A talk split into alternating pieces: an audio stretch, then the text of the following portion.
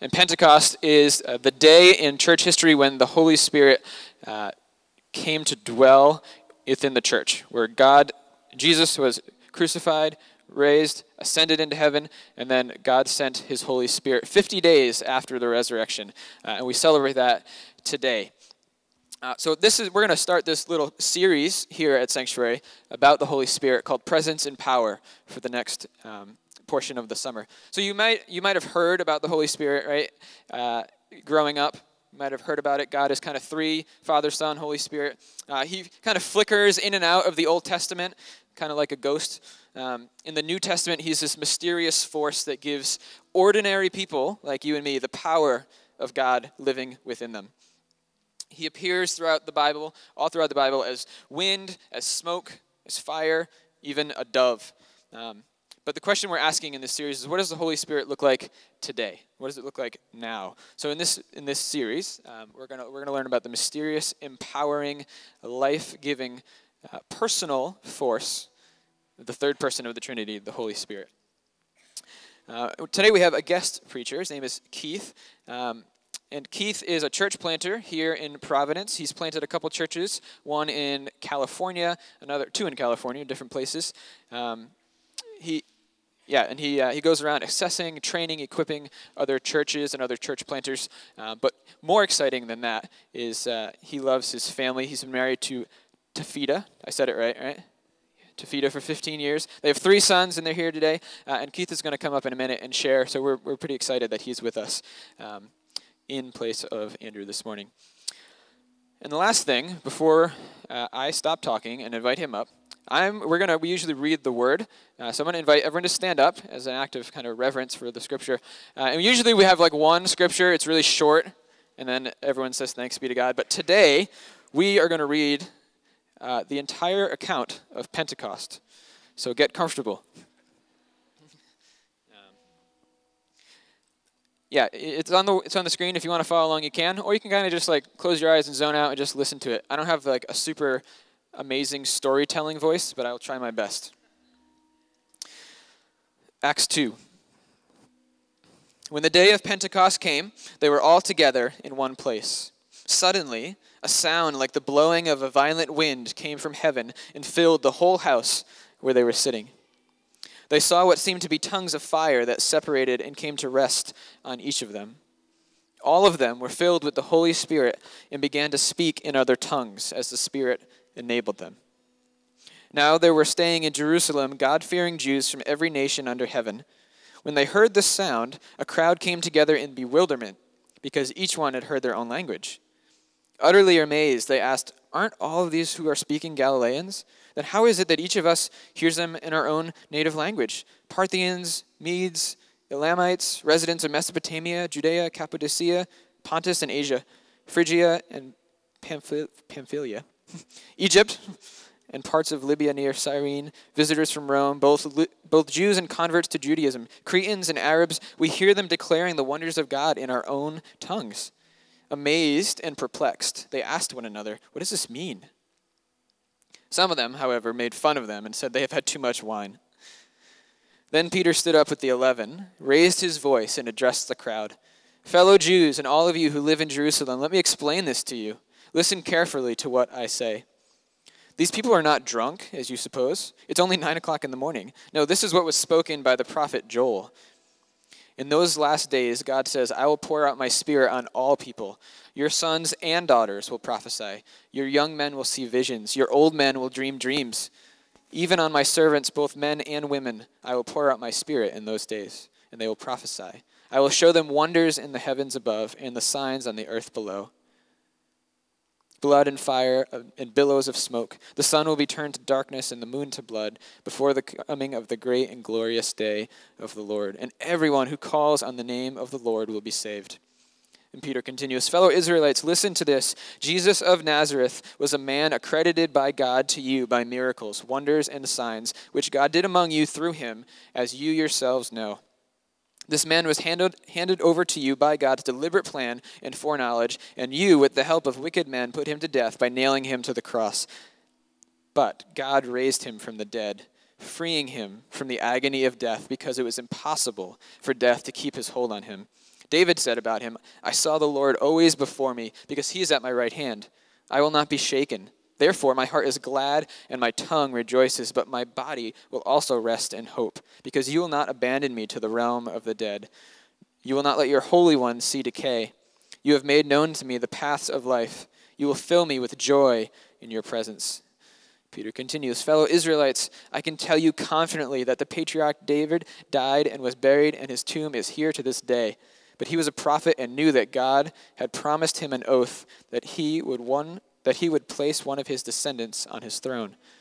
Seeing what was to come, he spoke of the resurrection of the Messiah, that he was not abandoned to the realm of the dead, nor did his body see decay. God has raised this Jesus to life, and we are witnesses of it. Exalted to the right hand of God, he has received from the Father the promised Holy Spirit and has poured out what you now see and hear. For David did not ascend to heaven, and yet he said, The Lord said to my Lord, Sit at my right hand, until I make your enemies a footstool for your feet. Therefore, let all Israel be assured of this God has made Jesus, whom you crucified, both Lord and Messiah. When the people heard this, they were cut to the heart and said to Peter and other, the other apostles, Brothers, what shall we do? Peter replied, Repent and be baptized, every one of you, in the name of Jesus Christ for the forgiveness of your sins, and you will receive the gift of the Holy Spirit. The promise is for you and for your children and for all who are far off, for all whom the Lord our God will call. With many other words, he warned them and pleaded them, Save yourselves from this corrupt generation. Those who accept his me- accepted his message were baptized, and about 3,000 were added to their number that day. They devoted themselves to the apostles' teaching and to fellowship and to the breaking of bread and to prayer. Everyone was filled with awe at the many wonders and signs performed by the apostles. All the believers were together and had everything in common. They sold property and possessions to give to one another to anyone who had need. Every day they continued to meet together in the temple courts. They broke bread in their homes and ate together with glad and sincere hearts, praising God and enjoying the favor of all people. And the Lord added to their number daily those who were being saved. This is the word of the Lord. Pray with me. Good job. You guys did it. Uh, God, thank you uh, for the gift of your Holy Spirit. Lord, thank you uh, that you uh, you have come to dwell with us in this uh, deep, intimate, indwelling way that gives ordinary folks like us the power of God. God, I pray that you, by your Holy Spirit, would open us up today as we learn um, and experience your Spirit. God, I pray for Keith as he speaks. Um, yeah, would his words be your words, and would you apply them to our lives in a way that uh, renders us transformed? In Jesus' name, amen. You may have a seat. Thank you. All right. Good morning, everyone. How are you? Yeah, good. Not used to having a handheld mic, and I'm from Long Beach, California. So if I hold it like an MC and bring it up and just start waving my hand, it's because we have a lot of rappers from Long Beach, and I could be one of them. Um, well, my name is Keith. Uh, my family and I, we moved out here in September. Uh, we come from Long Beach, California, like I said earlier, uh, where basically we spent our entire lives in about a five mile radius until we felt the Lord say, Go to Providence. And so we listened to the Lord. We've never been here to Rhode Island, never been to Providence, never been in the neighborhood that we now live in, um, but God kind of works all things together uh, for His purpose and for His glory, and so we're here. Um, back in California, we planted a couple churches, uh, one in Long Beach, one in a city next to Long Beach called Bellflower, California, uh, before we received the call from the Lord to come on out here. Um, a couple other things. My wife is awesome. She's sitting back there in that awesome red little flannel thing, short, dark hair. We just celebrated 15 years of marriage a couple weeks ago. Not bad, huh? We made it. Uh, and we've got three boys who are uh, running around downstairs having fun. So um, I was able to eat. Eat. I didn't eat Andrew. I met Andrew. That's, he's he. Trust me, he's somewhere else. I didn't actually eat him. Um, but I met him uh, back in the fall when we were uh, feeling the sense of call to come out here. Um, I started emailing a few local pastors, and he was one of the guys that uh, just extended a hand of friendship and hey, uh, and it's been great just to get to know him and uh, hear his heart and his love, his deep, deep love uh, for you, Sanctuary Church, and for this city here in Providence. So it's been an incredible, uh, encouraging relationship to, to be a part of. So it's a privilege to be able to be here and hang out amongst brothers and sisters in the body of Christ. Um, so today we are celebrating Pentecost. So happy birthday, church! This is a birthday party. Uh, symbolizes the kickoff, the start of the church. That's historic. Um, this weekend we're celebrating and remembering uh, Memorial Day, right? Those who laid their life down for our, our country and paid um, the ultimate price for our freedom. Um, and in the same way, it's kind of cool that we're celebrating Pentecost because uh, we're celebrating uh, the life of Christ who laid his life down uh, for his bride so that we could have freedom that only comes from him. So, what's remarkable, we're going to spend a lot of time here in Acts 2 in a little bit, but if you go back to the book of John in chapter uh, 16, what you'll see here is Jesus at the height of his ministry, right? He had just um, did the triumphal march into Jerusalem. People are throwing down their palm branches, they're worshiping him, they're, they're calling him king, they're celebrating him. And then Jesus says something to his disciples that's quite remarkable. He says this in John chapter 16, verse 7. He says, Nevertheless, I tell you the truth, it is to your advantage that I go away. For I do not, um, for I do not go away. If I do not go away, the Helper will not come to you. But if I go, I will send him to you. And when he comes, he will convict the world concerning sin and righteousness and judgment. So, at the height of his ministry, when everybody's excited for him and what he's going to do and where he's going next, and he's going to topple the Roman government and he's going to restore Israel to its rightful place, he says, Hey guys, it's better that I go. I'm out of here. I'm sending you the helper.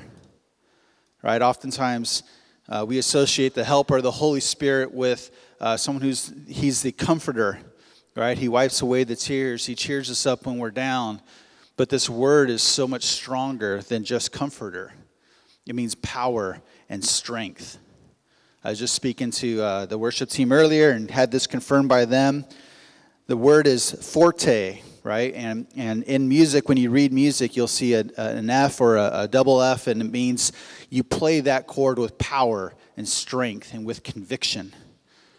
And that's what he's saying is I'm sending you the helper. It's better that I go. Well, why is that? We read later on in John chapter 17. Do you know Jesus made his mission accomplished statement, right? For all those that remember uh, Bush in the Iraq War, that mission accomplished banner on the aircraft carrier. You know, Jesus made his mission accomplished statement before he died on the cross. And here's what he says in John chapter 17, verse 4. He's praying to the Father I glorified you on earth, having accomplished the work that you gave me to do. He hasn't even died yet. He hasn't even conquered death and rose from the dead. And he says, I've accomplished everything, Father, that you've asked me to do. That's the, the it is finished statement right there, to a certain extent. Well, what does he mean by that? What was his mission? What was he setting out to accomplish? Well, we're celebrating that here today. He was setting out to accomplish the renewal of all things through making disciples and preparing them for mission. And he turns to these disciples, these bunch of nobodies that he turned into somebodies, because that's what the gospel does. And he says, You guys are now ready to continue in my work, to continue in my mission. And what I'm doing here, I'm just one person filled with the power of the Spirit to do great things. But I'm going to multiply what I'm doing and make a new movement because I'm renewing all things. And so, if we're really going to understand Pentecost, then we need to understand what the narrative of Scripture is all about. What was God doing to begin with? Why did He create us? Why are we here? Why are you sitting in pews on a Sunday morning on Memorial Day weekend when it's beautiful outside. Right? If this was back home, we would be uh, ditching church, let's just say, to go surfing. I mean, not me, of course not. I am self righteous and I never miss church. But when we, under, when we understand what the story of God is and how we fit into his story, Pentecost now makes sense. So let's go back to the beginning. Genesis, God creates. He's artistic, right? This is why we love art. We look around and we see beauty in art because it images who God is. God is an artist. he prophetically spoke things into existence. He creates everything that we see, everything that we enjoy, and He creates His prized possession, man and woman. And He looks at all of that and He says, This is very, very good. Right? And the first thing in the in the world that wasn't good was what? Was it sin? No.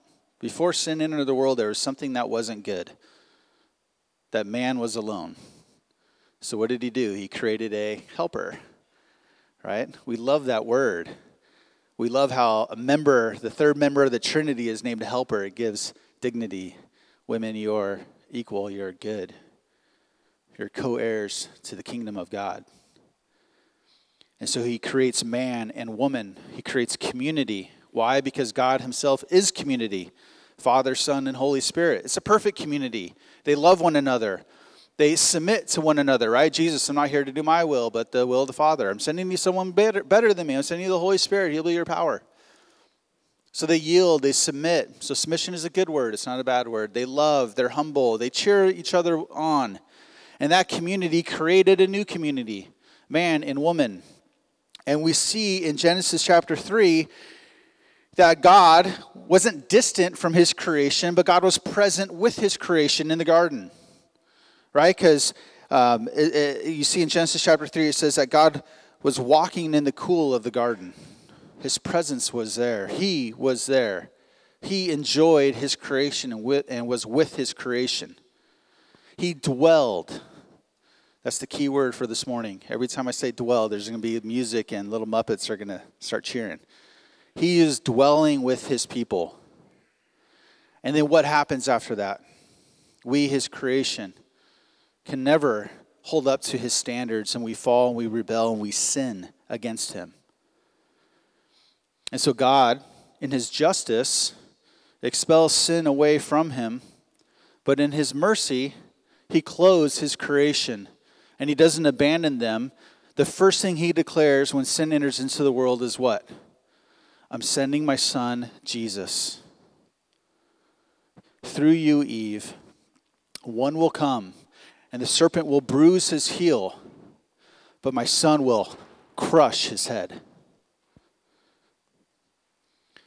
And then what does he do? He puts an angel in the Garden of Eden as Adam and Eve are exiled out of there with a flaming sword. We're going to talk about the significance of fire throughout the Old Testament and New Testament. Saying that the dwelling place, that close intimacy that was once enjoyed in the garden, now there's a separation from that. And so that's how the story begins. Well, how does the story end? You can turn to Revelation. Let's look at the very end. Chapter 21 we get the image of what heaven looks like. A lot of us have a very um, misunderstood impression of what heaven really is. We oftentimes think of heaven as we're all going to be like fat little babies smoking cigar on the cloud playing a harp up in the sky somewhere. Doesn't quite make sense, right? It's this place that's somewhere behind Saturn and what the Bible tells us, it gives us a beautiful description here in Revelation chapter 21, verse 1 through 4. This is the end of our creation that we're living in now. And John says this being filled with the Spirit. Then I saw a new heaven and a new earth, for the first heaven and the first earth had passed away, and the sea was no more. You know, really quick, seas, a lot of people think, oh, there's not going to be any ocean in heaven. Well, seas always represented turmoil and strife and destruction. And I saw the I saw the holy I saw the holy city, a new Jerusalem, coming down out of heaven from God, prepared as a bride adorned for her husband. And I heard a loud voice from the throne room saying, Behold, the dwelling place of God is with man, and he will dwell with them, and they will be his people, and God himself will be with them as their God, and he will wipe away every tear from their eyes, and death shall be no more. Neither shall there be mourning, nor crying, nor pain any more, for the former things have passed away. God is coming back and he's bringing heaven with him. Why? Because he will be dwelling with us for eternity. When you die now, you will go to be absent from the body to be present with the Lord. You will go and be with God. But at the end of all things, heaven will descend here on earth, and it will become a new earth and a new creation where we will enjoy the presence of God forever. And so you see two common themes. At the beginning of creation, God dwelling with man. At the end of creation, God dwelling with man. Well, what's this whole middle part about then? Well, let's go back to the beginning. Adam and Eve are now out of the garden. God, in His mercy and His compassion and His love, remains their God and walks with them. He's even merciful to Cain, who kills his brother, right? He puts a mark upon him so that nobody would harm him. Merciful. We serve a very merciful God. So, what does He do? We see throughout the Old Testament God inviting and welcoming his people into relationship with him. And while God is faithful and pure in his end of the covenant, we are never faithful in our end of the covenant. Right? So you look at Genesis chapter 6, he looks down and sees evil continually upon the earth. Not a good thing. Right? But who found grace in the eyes of the Lord? Noah. Was it something he was doing? No. The first thing was, but Noah found favor in the eyes of the Lord, and as a result, he faithfully walked with him. That's how the gospel works. God gives us his grace, we walk with him. God destroys the earth. He's going to start afresh and start anew with Noah and his family. Kind of cool, right? If you're Noah and a family, man, it's a pretty loving thing. So, how does Noah say thank you to God? What's the first thing he does when he gets off the boat? You remember? He got drunk and passed out naked in front of his kid. Thanks, God. Right? So, what does God do? God continues in relationship with his people. He doesn't destroy the earth right after that. He knows what's going on. He knows the bigger picture. He knows the plan. He knows that Jesus was never plan B, he's always plan A. So then God calls Abram out from his people. He chose him. He said, You're going to be the father of many nations. I will give you my blessing. I will give you my covenant. I will be your God. Your people will be my people. So, what does Abraham do after that? Remember? He tried to pimp out his wife twice. We continue to fail. Who comes next on the scene after Abraham? We got Moses, right? God's people were enslaved in Egypt because they were mighty in number, and it was a threat to Pharaoh. So Pharaoh enslaved God's people. And Pentecost is a direct relationship here with what happened at the Passover in Egypt and when God gave the law. So we're going to spend a little time there. So God's people were enslaved in Egypt. And God, in his love for his people, made a rescue plan. Sent 10 plagues to Pharaoh. Pharaoh says no to all of them except for the last one when he finally says, Go. Just get out of here. You've, your God has destroyed everything in my land, and He's killed all the firstborn, and He's given you mercy, right? Because if the Israelites, if they put the blood of the lamb upon their doorposts, their house would be saved, their firstborn sons would be saved, right? It's foreshadowing of Jesus, the pure and spotless, perfect lamb. whose blood saves us and covers us from the judgment of God.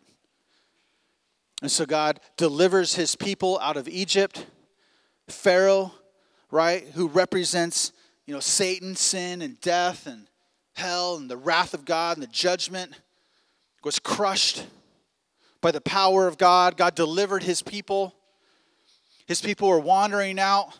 You go all the way out to uh, Mount Sinai now. God, God is going to give his people his law, his good and perfect and holy law. That if they live out this law, live out his commands, his ways, they would be just and righteous in his sight. And what happens? Moses receives the law. He walks down Mount Sinai. And what does he hear going on? Kind of like this. Here's a party, right? There's music being played, tacos, you know. People are drinking, people are drunk, and Moses loses his mind. What does he do?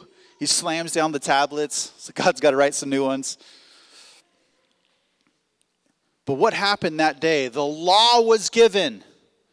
And the law, what Paul says, brings about death. Why? Because who in this room can perfectly live out the law of God? No one. Christ and Christ alone. He is our advocate. And so on that day, which was Pentecost, about 50 days after the Passover, when Israel was delivered, they were given the law. The law was given, and that day 3,000 men were killed by God, failing to live up to his standards and to his ways. And so you see this imagery all throughout the Old Testament. If you go back to Exodus chapter 19, verse 18 through 20. This is Moses getting ready to go up to Mount Sinai. It says, Now Mount Sinai was wrapped in smoke because the Lord had descended on it in fire. This imagery of God, fire throughout the Old Testament, representing God, representing his justice. The smoke of it went up like a smoke of a kiln, and the whole mountain trembled greatly. And as the sound of the trumpet grew louder and louder, Moses spoke, and God answered him in thunder. The Lord came down on Mount Sinai to the top of the mountain, and the Lord called Moses to the top of the mountain, and Moses went up. Not everybody could be on that mountain with the Lord, dwelling with him.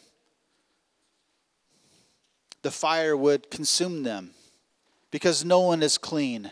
No one is perfect. No one is worthy to be in the presence of God with their sin. You fast forward in Exodus chapter 40, you see the glory of the Lord resting in the tabernacle. When the glory of the Lord was in the tabernacle, you weren't allowed to be in it. Why? Because the fire would consume you. Who is worthy to stand in the presence of God? Then the cloud covered the tent of the meeting, and the glory of the Lord filled the tabernacle. And Moses was not able to enter the tent of meeting because the cloud settled on it, and the glory of the Lord filled the tabernacle. Throughout all their journeys, wherever the, whenever the cloud was taken up from over the tabernacle, the people of Israel would set out. But if the cloud was not taken up, then they did not set out until the day that it was taken up. For the cloud of the Lord was on the tabernacle by day, and fire was in it by night, in the sight of all the house of Israel throughout all their journeys. Who is worthy to stand before the Lord? Who is worthy to be in his presence apart from Christ? No one. This is why there's so much death and destruction and bloodshed in the Old Testament. Because the Redeemer had not come. This is why the people of God hoped and longed for the Messiah, the once and final sacrifice for sins. And so we see that in Jesus when he comes on the scene. John chapter 1, John the Baptist says this, and the Word, Jesus, became flesh, and he, our key word, dwelt. He dwelt among us, and we have seen his glory, glory as the only Son from the Father, full of grace and truth. Here he is. God is returning to earth. Why? Because his plan is to dwell with his people. His plan is to be with you, with me, with our city. And one day, at the end, heaven will descend, and all of this will be a new creation. And the glory of God will dwell with us, and we will be his people. And so it begins with Jesus, that the glory of God, John says, dwelt among us. And so what does Christ do? He begins to go out and walk around and show us what the kingdom of God looks like. So, what does he start doing? He starts walking around, he's touching people. The kingdom of God is at hand. You're touching me, you're touching heaven. You're touching the kingdom of God. He begins to show us what it looks like. Is there any sin in heaven? No. So, what does he do to the paralytic man? Your sins are forgiven. Is there any sickness, disease, death, mourning, sadness in heaven? No. So, what does he do? Lazarus, get up. Lame man, get up. Blind person, see. Deaf, hear. Mute, speak. Demon, get out. Why? Because none of that's present in the kingdom of God. And Christ is showing us and demonstrating what the kingdom of God looks like. What his plan is. His plan is to dwell and to be with us, to be our God. We would be his people. He's taking his disciples around. Watch what I do. Kingdom of God. Now you try it. Kingdom of God? All right, let's talk about that. He went out and modeled it, he demonstrated it. They struggled. One of my favorite prayers of Jesus Oh, how much longer do I have to put up with you? Moses prayed that. God, just kill me. Please kill me. I'm tired of dealing with your people. He got frustrated, not in sin, but in reality. But he labored, he coached, he equipped, he empowered. He saw his disciples stumbling along, but trusting in him. We saw it in the people that he met. Lord, I believe, but help me in my unbelief. How many of you pray that 50 times a day? I do. I believe in you, Lord, but geez Louise, help me in my unbelief. And he finally moves to this place where he says, All right, mission accomplished. We're good.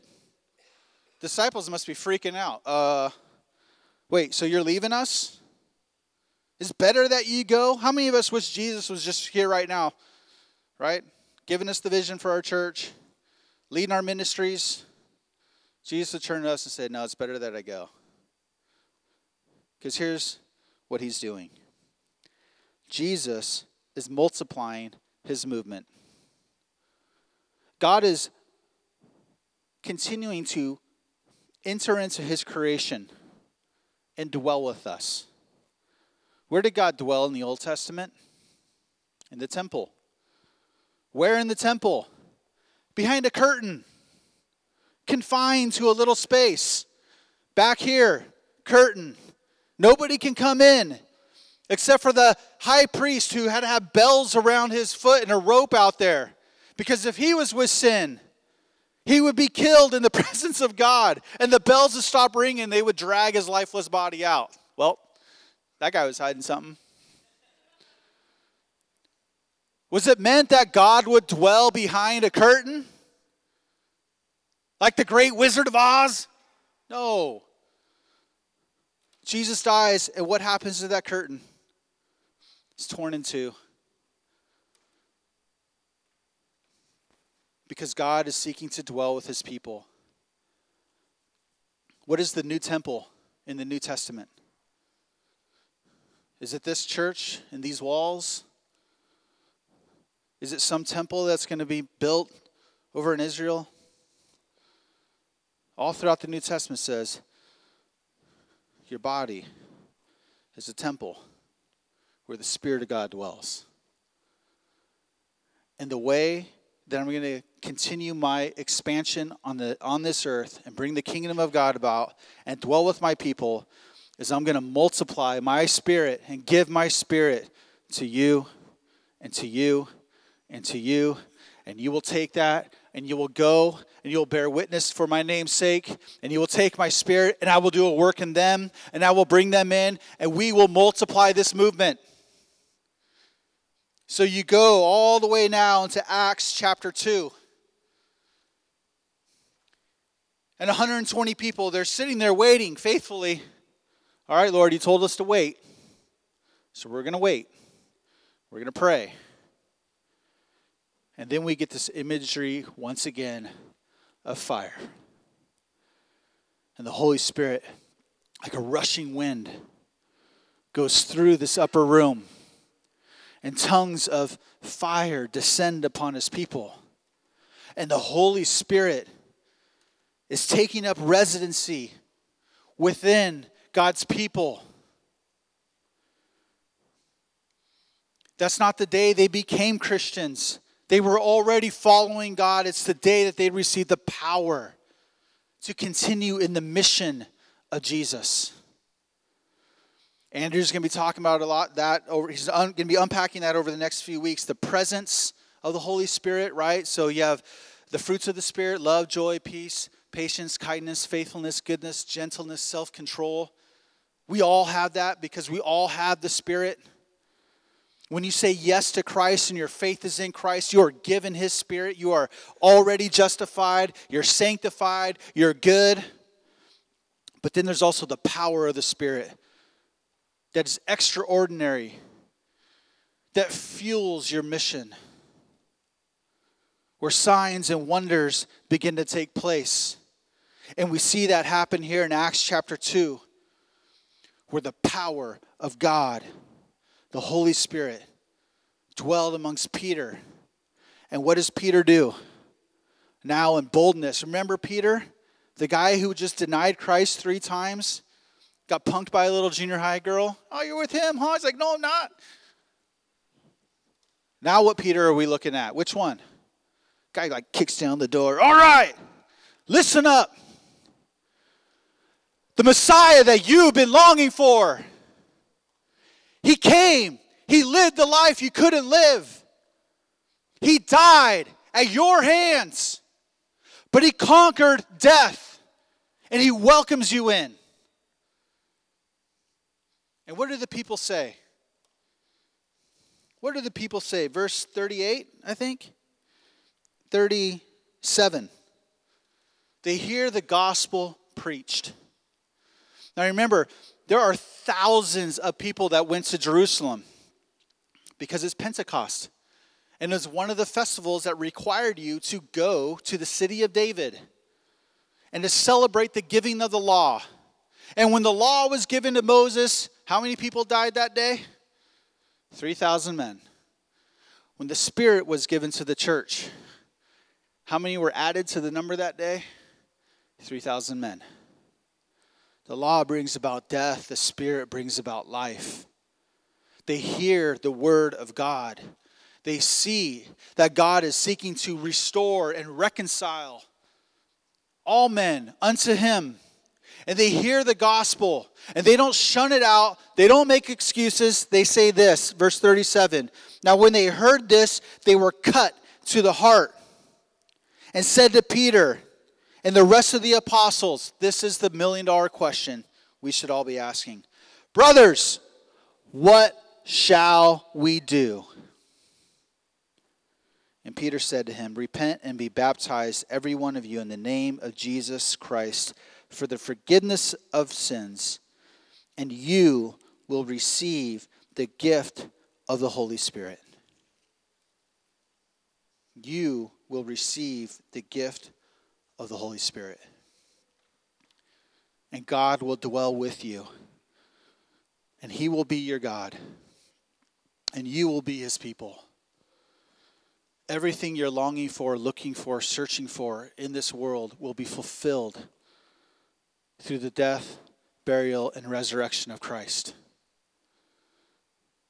He will give you His Spirit, which will empower you to live according to His ways and to continue on mission, being an agent of love and reconciliation to the world around you. You have a purpose in this life. God is doing a work in your life right now, not so that you would just hang out with Him and me and God and we're cool, but He's bringing us together. And we're called the church. And the church is the place, you look at the end of um, Acts chapter 2, a church is a place where this happens. They devoted themselves to the apostles' teaching, they loved hearing from the Word of God and to the fellowship hanging out with one another, to the breaking of bread, communion, which we'll do here in a little bit, and to the prayers. They prayed as a community, and awe came upon every soul. Many wonders and signs are being done through the apostles, and all believed were together and had all things in common. There was unity within the church. And they were selling their possessions and belongings and distributing proceeds to all as any had need. This church was radically generous. You'll see it later on. People were selling their estates and just putting the money in front of the apostles and said, Do with it what you want, serve, bless, give to those who are in need. Radical generosity. And day by day, attending the temple, right? Large church gathering together, all of us together and breaking bread in their homes. Our community groups, our midweek times together, they received their food with glad and generous hearts, praising God through worship and then having favor with all the people. And the Lord added to their number day by day those who were being saved. That is the birth of the early church. This is what you and I are a part of. Yes, it was an event that happened 2,000 years ago. But we are not reading a book of information, we're reading a book of transformation. And this event continues to take place today. God is continuing to expand his kingdom, he's continuing to change lives. He's continuing to empower you by His Holy Spirit so that you would live with Him, faithfully for Him, and that you would represent Him and bring his kingdom out to your workplace, your neighborhood, your friends. That you would pray, Holy Spirit, empower me, give me strength, give me gifts. May your kingdom come on earth as it is in heaven. Understand the bigger picture. God is coming back, He's bringing His kingdom, He's using you and I. I'm going to end here in Ephesians chapter 2, verse 19 through 22. Some years later, Paul is writing to his church in Ephesus and he says this So then you are no longer strangers and aliens, but you are now fellow citizens with the saints and members of the household of God, built on a foundation of the apostles and prophets, Christ Jesus himself being the cornerstone, in whom the whole structure, being joined together, grows into a holy temple in the Lord. In him you also are being built together into a dwelling place for God by the Spirit. You are joined together, skillfully fitted together, not haphazardly being brought together. He's growing his church, not through buildings, but through people. And he's making us a holy temple. This means we are a sanctuary within the physical structure of God. The goal of this temple is to become a dwelling place for God. Happy birthday, church. God is dwelling amongst us, in us, and through us by the power of His Spirit. At this time, we're going to take communion. And communion is kind of trifold. We remember the work of Christ on the cross for us, His blood, His resurrection that forgives us of sin, that unites us to Christ, that we can now stand in the presence of God the disciples in the upper room, when the fire came down, they didn't have to flee like they did in the Old Testament. They could stay in the presence of God because they were covered by the blood of Jesus. So we remember what Christ did. we look at what Christ is doing today, right now. What is God saying to you today? Are you still longing and searching? Are you still living under the law, which always leads to death? Pride of thinking you're better than you really are, or despair knowing that you can never measure up. Today could be your birthday. Today you could join with the mission of God, being forgiven of your sins, receiving the Spirit to live with Him. Today is the day you put faith in Christ, we welcome you to the table. If not, continue to just observe. And lastly, we anticipate what God is doing. God is coming back. He's bringing his kingdom, and he's using you and I to do that. So be faithful to the mission and to the call that God has placed upon your life.